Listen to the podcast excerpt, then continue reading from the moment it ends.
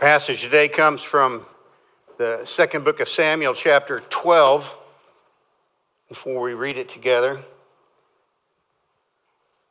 I want to remind you that when we began this series, I pointed out that the books of 1st and 2nd Samuel are the largest narrative of a single life in all of ancient literature. We know more about David than we know about any histor- ancient historical figure. We, just, nothing even compares to what we know about David. I pointed out last week that all the way up until 2 Samuel chapter 10, everything that was recorded about David was primarily good, almost entirely positive. But all of a sudden in chapter 11, that all changes.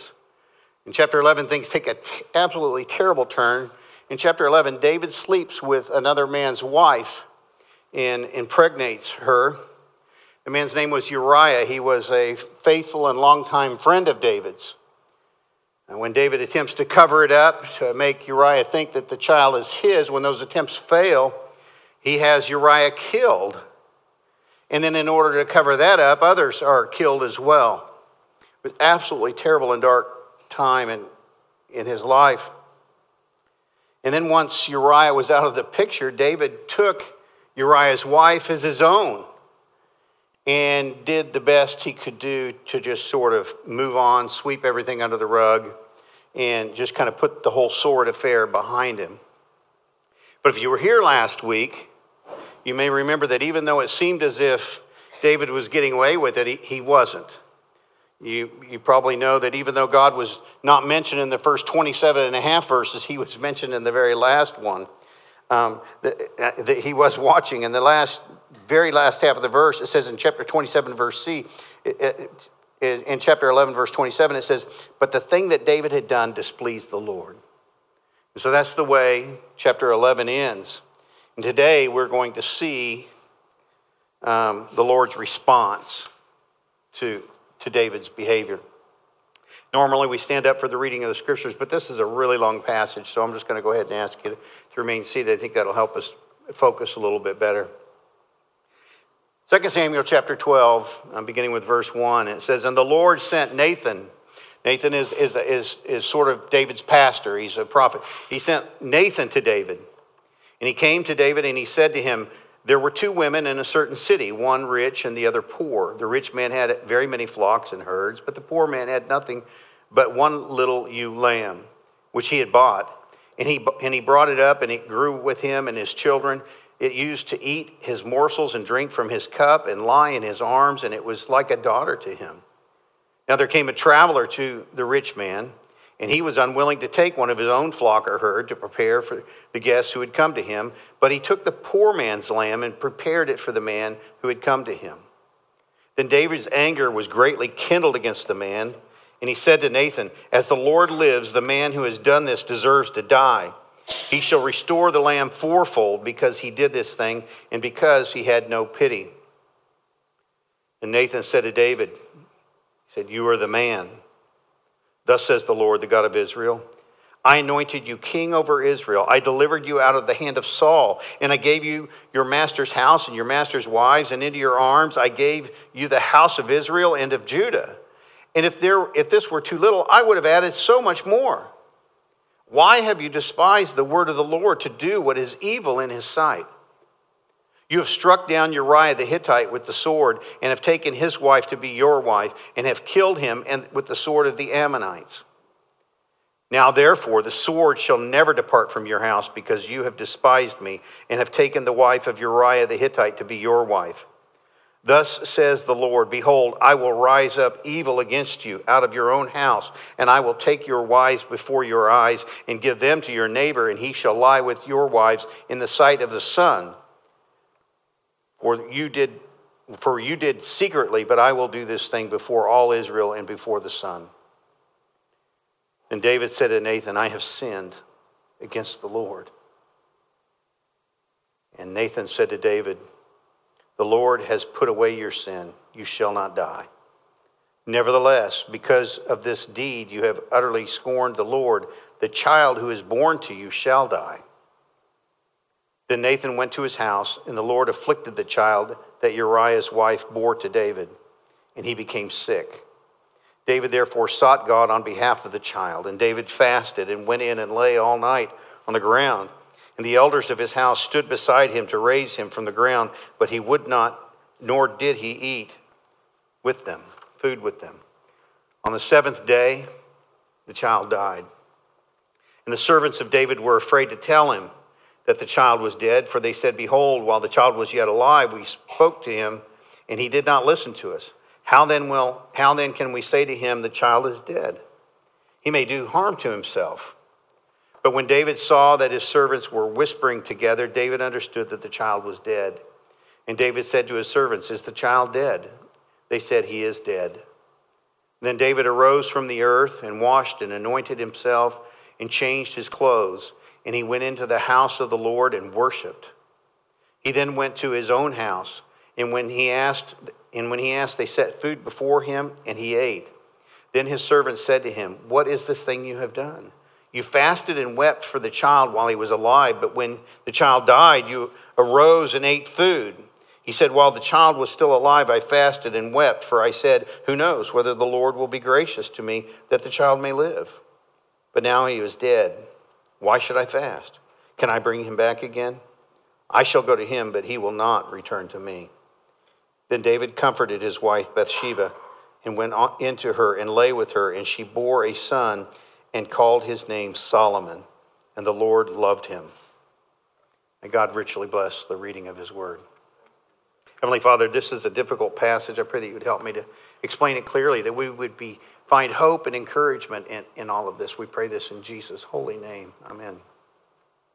Now, in the passage we just read today, t- together, David is, is exposed. But here's the thing he is also forgiven. And not only is he forgiven, he is, he is restored. Not just forgiven, he's restored. And while it's my hope that, that we will find a great deal of comfort in today's passage, I think if we're honest um, with ourselves, this passage also leaves us with some pretty disturbing questions. Number one is how, after doing such a horrendous thing, how could have God allowed David to remain king? One question people have. Another one is, is how, how could God have gone on to bless the marriage between David and Bathsheba? I mean, they went on and had, had, had more children together. The third one is if David was indeed both forgiven and restored, then why did this child have to die? Or, or why did the Lord declare the rest of David's life would be accompanied by so much sorrow? And over the next couple of weeks, we're going to see that that indeed came true. So let me begin with the very first question How could God have allowed David to remain king? I mean, what kind of, honestly, I mean, let's be honest, what kind of example is this? I mean, what kind of message does that send to people? I, always wonder, I, I do, I, I have never been able to get over, it. I always wonder how Uriah's family must have felt. What, what must have they thought about what David had done? Um, now, we don't know if his parents were still alive, but surely he had siblings or at least cousins who, who loved him and cared about him and were invested in his life that he was important to? And what about the other men who were killed? What about their families? Again, the text doesn't, it just doesn't tell us. Yet, yet I still, I always sort of wonder I mean, how did they deal with their pain? How did they deal uh, uh, with the injustice of it all? I mean, what went through their minds when they saw David and Bathsheba moving on with their lives. What did they think when they saw David and Bathsheba yucking it up at some state dinner? Uh, what did they think when they saw David and Bathsheba enjoying their high positions? Enjoying the salvation that the Lord had indeed restored to them? What, what did they think when they saw David and Bathsheba being blessed by the Lord with another child, Solomon, who would then become king? And what about Bathsheba's family? I mean, how do they feel about all this? I mean, can you imagine the gossip that must have been going around when Bathsheba's girlfriends were getting ready to throw that baby shower? I, can you imagine how awkward it must have been at, at, at the family get togethers during the holidays as they sit down for dinner? I mean, incredibly awkward. I mean, can you just imagine the confusion that this all must have, have caused? And, and I think even today, reading the story, it causes confusion. Listen, there is no doubt about it. What David did was absolutely horrible. David was responsible for the pain and the sufferings of so many people. David was responsible for destroying the lives of, of so many people. But, but here's the thing when, when we read the Bible, even the Old Testament, we must understand that the Bible is first and foremost a story of grace. We must understand that God's capacity to forgive is just so much further beyond than where, what ours is. And we must understand that although David's sin is enormous, it is wildly outdone by God's grace. Now, that is true.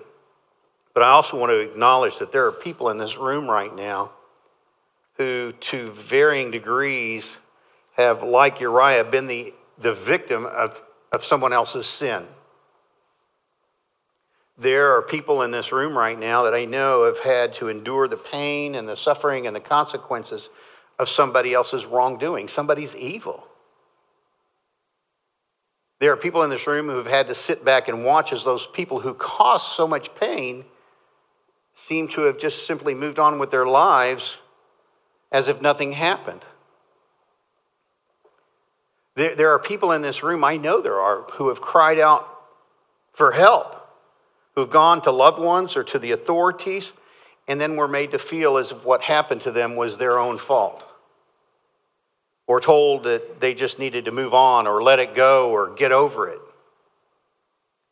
And then to make matters even worse, it often feels as if the Lord is simply nowhere to be found, that the Lord is silent, that the, the Lord is allowing evil to go unchecked. And, and I think to one degree or another, I think we all feel that way at times when we're faced with injustice. But let's also understand that there are people in this room here, there are people in this very room who, like David, have been the cause of suffering. There are people in this room who are responsible for the heartache of other people. And I, I, believe there's people in this room who are racked with guilt and sorrow, but there's just no way for you to, to make things better. There's no way for you to compensate for the pain and the suffering that you have caused. And I think, here's the other thing just like the other is true of all of us, I think to one degree or another, we are also, this is a description of all of us as well. We have all been the cause of somebody else's pain to one degree or another. Now, if you find yourself on one side or the other of this equation, I think it's important to understand that when it comes to your sin, and when it comes to the sins of others that are committed against you, God never looks the other way. God never pretends that what happened didn't happen. He never sweeps things under the rug, and He never forgets. Never. One of the greatest examples of this is found in Matthew's gospel. When Matthew begins his gospel, records his gospel, he begins by giving us the genealogy or the, the, the, the, ancestry of Jesus. And he begins his genealogy, begins his ancestry with, with all the way back with Abraham.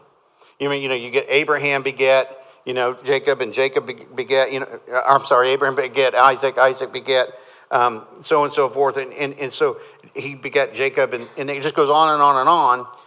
And when you get to David, look at what he look at what Matthew records in Matthew chapter 1, verse 6. It says, And David was the father of Solomon, the wife of Uriah. You see that? that, that now, this is important. Nearly a thousand years had gone by, yet even still there was, there was and there continues to be no sweeping of under the rug. There, there is no pretending as if it never happened. And there is, even after a thousand years, there is no forgetting what David did. There's just not. And here's something else. While God calls his people in Romans chapter 12 to the hard and painful work of repaying no one evil for evil. When God calls his people um, to the hard and painful work of doing what is honorable in the sight of all and living peaceably with all.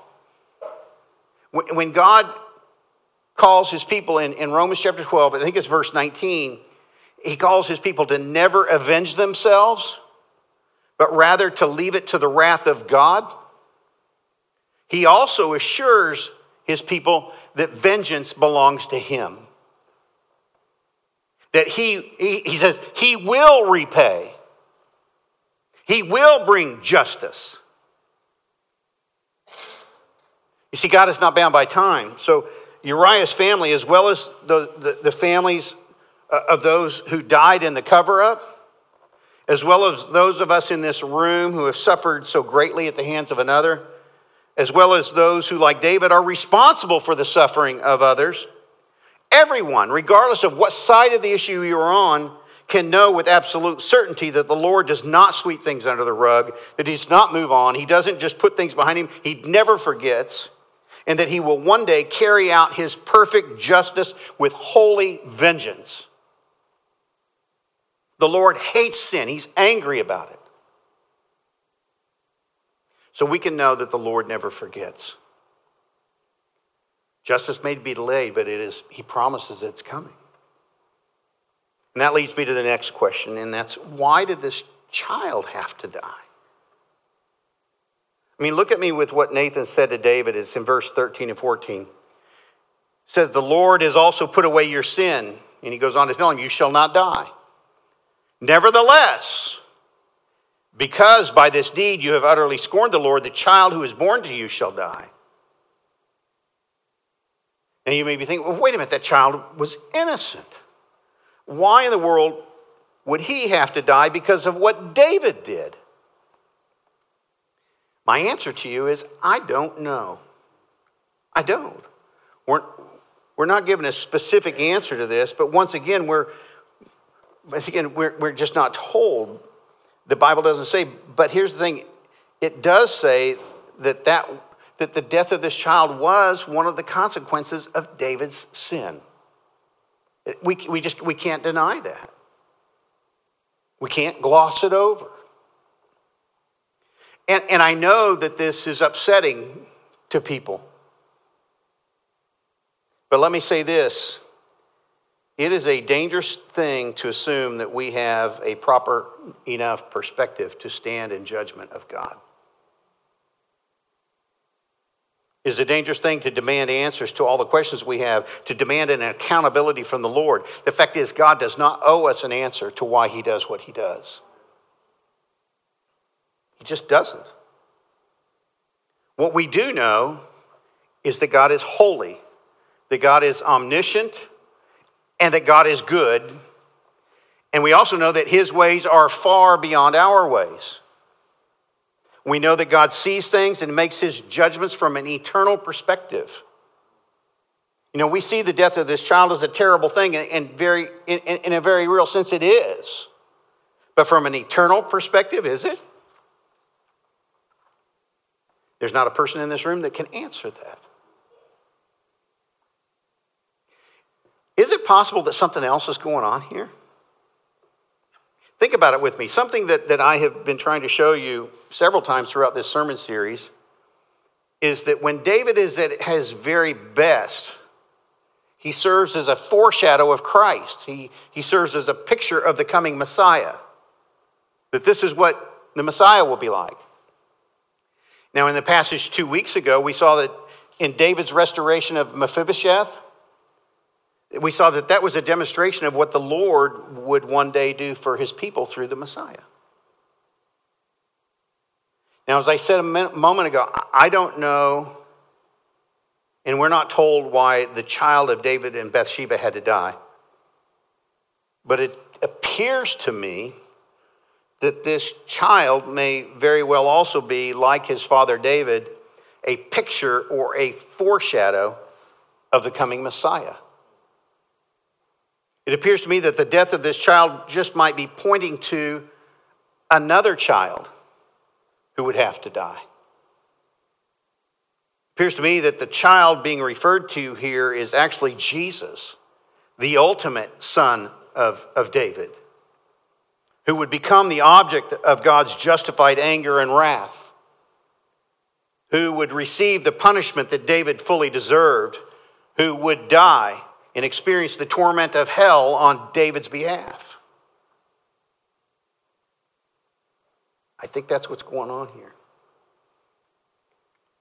Now, if you're visiting with us and, and this is new to you, you're not, you, know, the, I understand it.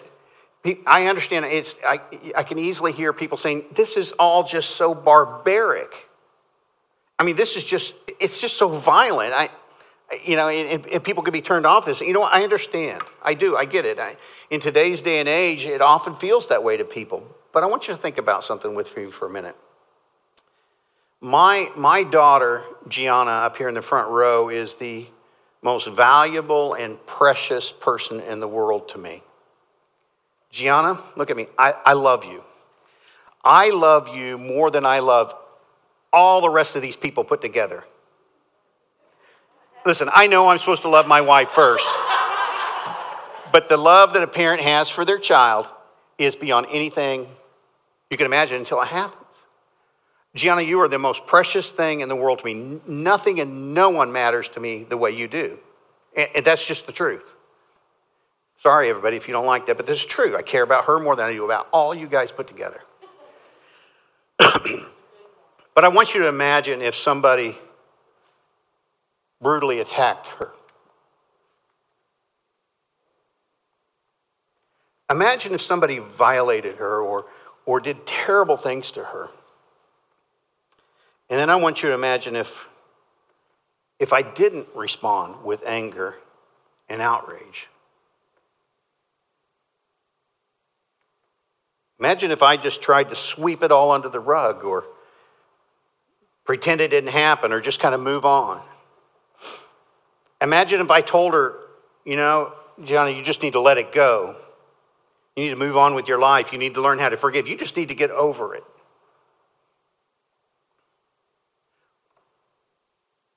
And I know that's happened to some of you. But, but let me ask what would that communicate to her? The fact is, my anger, my outrage, or my, my lack of anger, or my lack of anger would, would say something to her about her value to me. Therefore, God's anger says something about our value to Him. In fact, His justice may be delayed, but it is coming. The Lord has promised it. Nothing is forgotten, nothing is swept under the rug. Everybody will be held accountable. Someone will pay. The wrath of God will be meted out. And that will be the person who committed that sin, or if they are a Christian, if they have placed their faith in Christ, their sin will be transferred to Jesus, will be imputed to him, and God will take God took his wrath out on Jesus at the cross. Those are the two options. By faith, our sin, if you become a Christian, by faith, our sin is, trans, is, is transmitted to him. He is treated as if he is the one who committed the acts that we have committed. Or, make sense? Someone will pay. It will be either Jesus or it will be us. So let's move on to another question. If David is indeed forgiven, then why is he told that from here on out that his family will be faced with one trial after another? Why does God go on, as we're going to see over the next couple of weeks, go on to allow so many terrible things to happen to him? Now, this is a question that most Christians find themselves asking at some point in their lives. Listen, if I'm forgiven, if God truly loves me, then why does he or why has he allowed so many terrible things to happen in my life? as I pointed out at the beginning of the sermon, up until chapter 11, the narrative of David's life is, is almost entirely positive. We see over and over again, David demonstrates this astonishing faithfulness. But everything changed in chapter 11. So, what happened? What was it that changed? Here it is, to sum it up David became comfortable.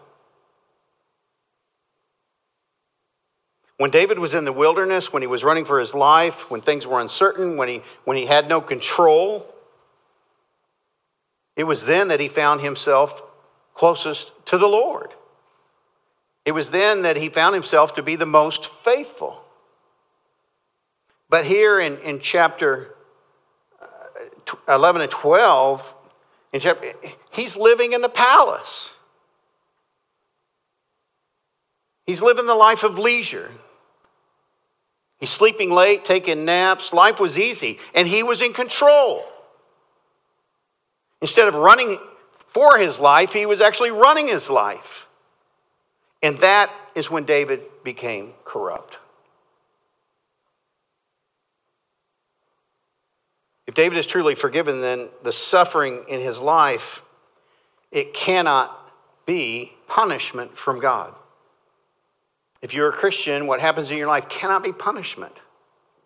Remember, God punishes his son, he punishes Jesus. Therefore, and I know this may sound like semantics to some people, but therefore, we must understand that the trials that believers face are not the result of punishment of God, but rather they are the discipline of a loving father. The, the trials we face in life are actually a form of God's mercy because He knows what we would be without them. You know, this room is filled with one testimony after another. There is not a believer in this room who cannot, cannot testify to this. I mean, just think back through your own life.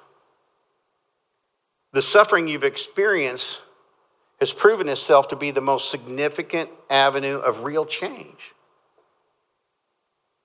The instability that you've experienced is what so often draws you near to the Lord.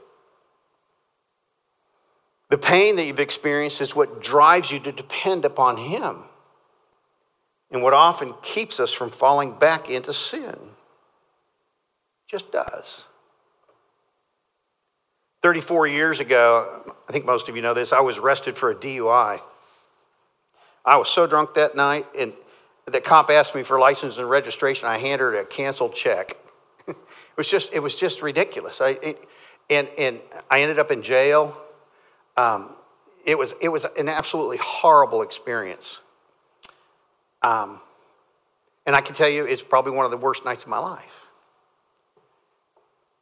But if I had to go back and change it all, I wouldn't change that night. Because while that night was the most horrible night of my life, it was always the it was also the very best night of my life. The Lord used that experience to grab me by the throat, to get my attention. The Lord used that experience to, to it, it, it was horribly painful. It was horribly embarrassing. But I am thankful for it. I, I don't know where my life would be without it. A.W. Pink writes this about punishment versus um, discipline. It says, When the believer is smarting under the rod, let him not say, God is now punishing me for my sins. That can never be. And I like this here. That is the most dishonoring of the blood of Christ. God is correct correcting thee in love, not smiting in wrath.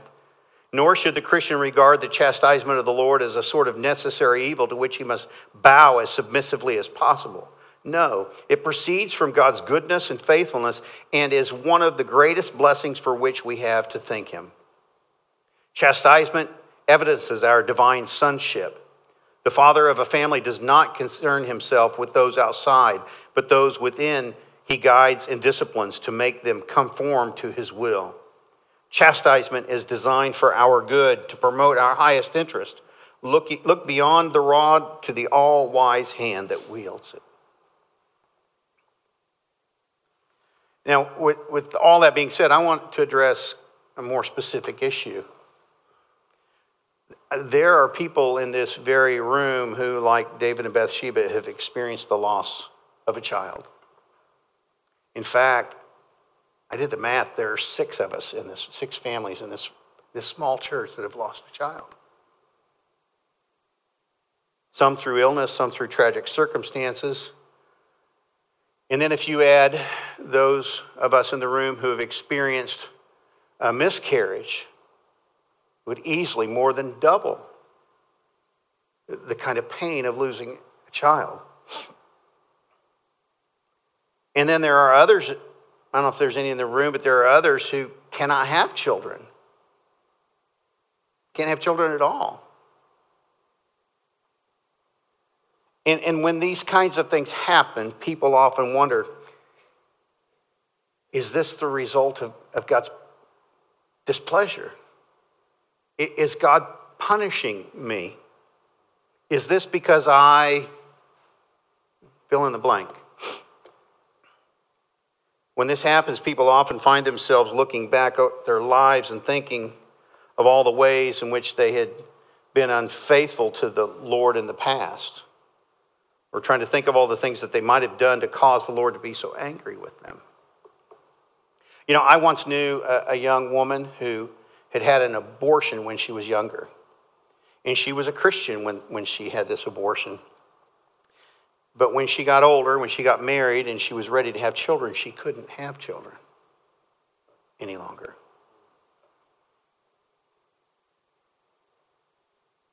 And she was absolutely certain, and she was tormented with the idea that the Lord was punishing her for what she had done.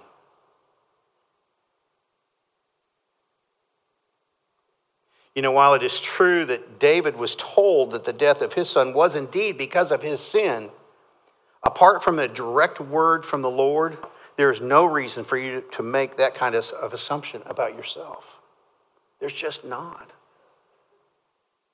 There have been countless others who have committed similar or maybe even worse acts than what David did, and yet their children did not die. And, there, and the vast majority of those who have had abortions have gone on to have children in the future. Here's the thing if God forgave David, what could make you think that he would not forgive you? I was talking to Steve and Rhonda Plyma about this yesterday. They lost their son in 2012 to a DUI accident. Somebody Somebody killed him. And they have been involved in a ministry called Compassionate Friends that ministers to those who have lost a loved one. And they told me that one of the statements that they most often hear is, Why did God let this happen to me? I, or, I, I can't believe in a God who would let this happen to me. And they want answers. But the fact is, the answers we want to the specific questions we have it seems like they so often just go unanswered. But while God does not owe us a direct answer, there is something that we can know with absolute certainty. Number one, God is sovereign. There is no good thing or no bad thing that can ever befall us that is outside of his control.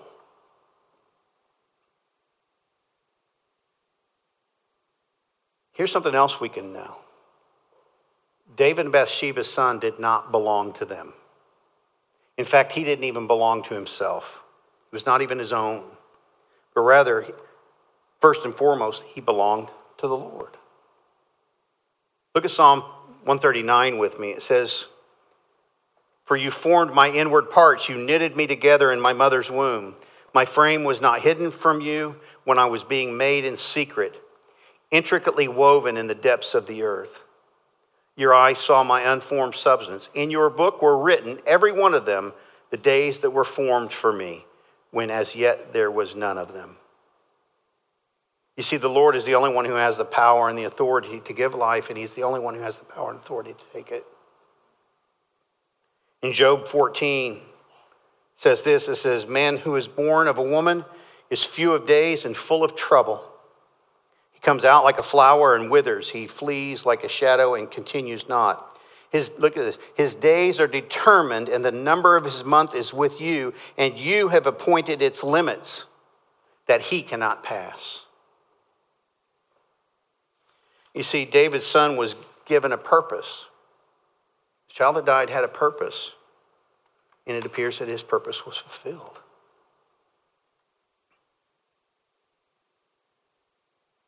Here's something else I want you to think about. We often think of discipline as being entirely a, a negative thing. For example, as, as parents, we spank our children, we, we ground them, or we give them timeouts. And those are forms of discipline. But so is helping your children with homework. So is reading bedtime stories to them. So is teaching your child to ride a bike. These are also forms of discipline because we are, they are intended to shape our children. There are also disciplines in the church. When we joined this church, we, we took a vow to submit to the authority and to the discipline of the church. And yes, sometimes that comes out in negative ways. Sometimes the elders are responsible for admonishing somebody or for or barring somebody from the sacraments or even excommunication. It is painful things. But, but Sunday school is also a form of discipline. So is Bible study. So is fellowshipping with one another. These are all disciplines that are designed to shape us. And we've made vows that we will submit to them and we will participate in those things. You know, the fact is, everything in your life, everything, whether good or bad, it serves as a form of discipline. Everything in your life, whether good or bad, is intended to humble you and make you more holy. So I ask this question where are you trusting in the Lord to do whatever it is He needs to do to make you more holy?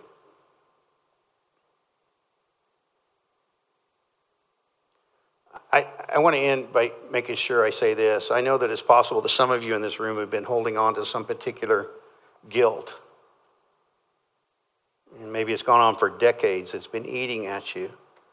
There's nothing you can do to fix the hurt that you've caused.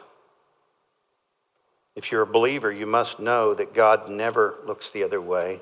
He never pretends it didn't happen. He doesn't sweep your sin under the rug. He doesn't forget it, and He doesn't make light of it. But you must also remember that God willingly bears that sin himself.